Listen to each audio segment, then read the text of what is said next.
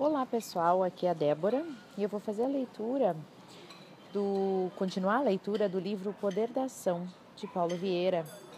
Agradeço que aí no, no nosso grupo um integrante do grupo disponibilizou o livro digital para que vocês possam também uh, abrir e ver os exercícios lá de dentro do livro. Achei fácil também porque eu vou começar a mandar para vocês uh, os exercícios com as páginas de lá, fica um pouco mais fácil para vocês se acharem tá?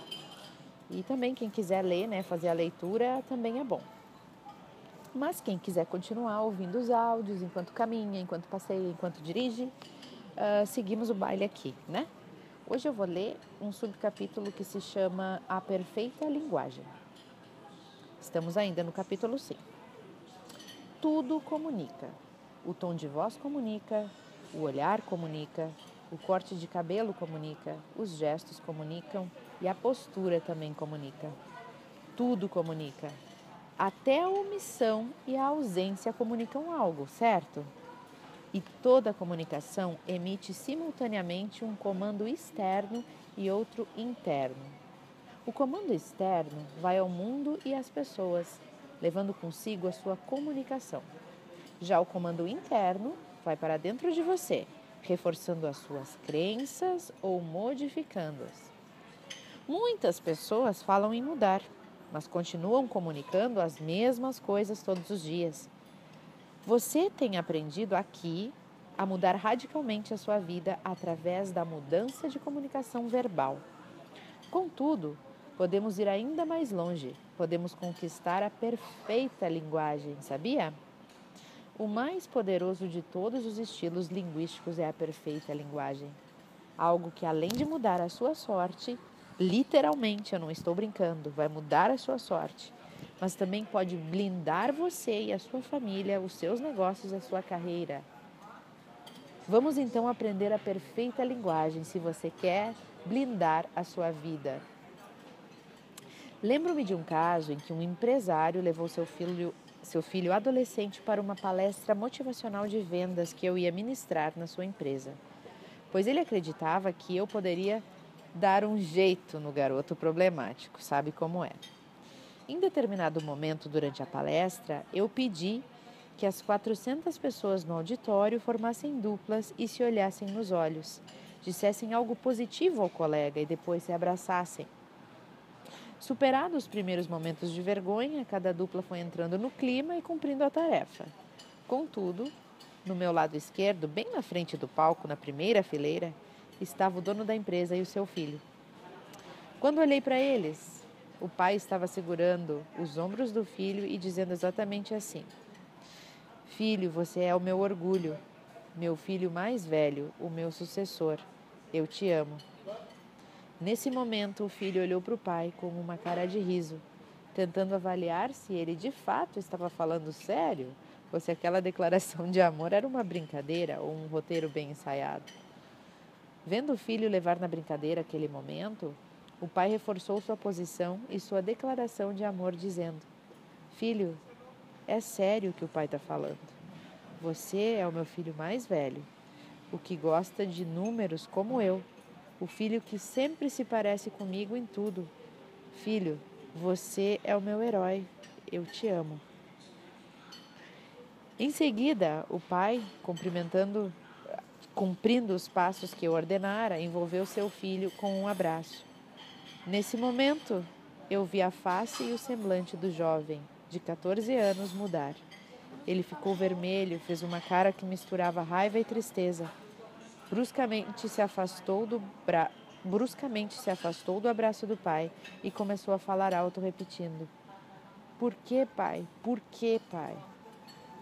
E o pai, sem entender nada e completamente angustiado com o choro sofrido do seu filho, questionou: Por que o que, filho? Eu não estou te entendendo, eu estou dizendo que eu te amo.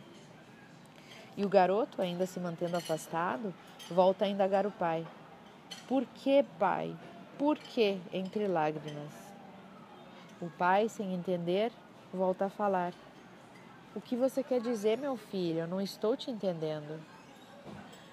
E com a voz ainda mais alta, o filho revelou: Por que eu tive que esperar 14 anos para ouvir seus elogios e para ouvir que você me ama. Por quê? E antes que o pai respondesse, o filho continuou: Pai, eu já fui para o quadro de honra do colégio, já fui expulso. Eu já tirei 10, eu já tirei zero. Eu já fui atleta campeão e não fiz nenhum esporte também. Eu já bati e já apanhei. Eu fiz tudo o que você queria e eu fiz tudo o contrário do que você queria. Eu só e só o que eu queria ouvir era ouvir dizer que você me ama. O pai, na sua angústia, respondeu ao filho que daquele momento em diante ele ia dizer que o amava todos os dias e repetiu mais duas vezes naquele momento: Filho, eu te amo. Filho, eu te amo. Ao que o filho, sentando-se envolto às lágrimas, disse: Pai, você não sabe de nada. Eu não tenho mais tempo. Tudo acabou para mim. Desesperadamente, o pai tentou retrucar e dizer que ele tinha apenas 14 anos e que tinha todo o tempo do mundo. E o filho respondeu com um ar duro e rancoroso: Você nunca me amou, pai. Você ama os seus charutos, os seus vinhos, as tuas motocicletas, isso é que tu ama e continuou sentado, chorando com a cabeça entre as pernas, enquanto todo o auditório via o sofrimento dos dois. No dia seguinte, aquele empresário me procurou com seu filho, pedindo que eu fizesse algum coaching com o garoto. De forma bem direta, eu disse que até poderia fazer o coaching com o filho, mas era ele o canal da mudança. Sem entender, ele perguntou por que ele, uma vez que ele era o filho e estava com os problemas e estava com problemas. Tive então que explicar que o, que o que o filho estava passando era pela dificuldade dele em comunicar amor em seus atos, em suas palavras, em suas ações, uma disfunção causada pela ausência do estilo linguístico de amor. Ao que ele me respondeu com uma frase feita tão antiga quanto idiota. Ele disse assim: Mas eu nunca deixei de falar nada para ele desculpa, mas eu nunca deixei faltar nada para ele. Comida, roupa, colégio, passeio, as melhores coisas. Sem me segurar, eu disse uma das minhas frases célebres. De, de carro, motocicleta, cavalo, o dono cuida. Contudo, filho, o pai ama. E continuei. Cuidar do seu filho é apenas uma obrigação imposta pela lei. Contudo, Amar o seu filho é prepará-lo para ser forte, para ser livre e para ser feliz no futuro. E isso é mérito de um pai e de uma mãe sábios. E fui ainda mais direto. Se você ainda não entendeu, quando seu filho lhe disse que não tinha mais tempo, é porque ele está viciado em crack. O pai ficou branco e depois vermelho e, com uma expressão de espanto, sentou-se e perguntou: Mas por que, se nunca faltou nada para ele? Nunca faltou nada para ele. Para lhe responder, eu repeti as mesmas palavras que o filho havia me dito. Lá, os caras batem no meu ombro e dizem que eu sou fera. Lá, eles dizem que eu sou foda. Eles dizem que eu sou forte. Lá, eu me sinto importante, eu me sinto elogiado. Eu me sinto aceito. Quando eu chego lá, eles param o que estão fazendo para ficar comigo. Eu os ensino a jogar PlayStation, basquete. Lá, todos têm tempo para mim, todos gostam de mim. De fato, aquele pai não amava o seu filho, ele cuidava do seu filho, provia o sustento e até o luxo, mas não comunicava amor em seus atos, não comunicava amor nas suas palavras e nas suas ações não participava e não mostrava o valor que aquele jovem tinha na sua vida. Um ser humano sem amor, na quantidade e na qualidade certas, é como uma planta sem água e sem luz. Seu desenvolvimento jamais será pleno. Durante o processo de coaching, o pai aprendeu novos estilos e padrões linguísticos.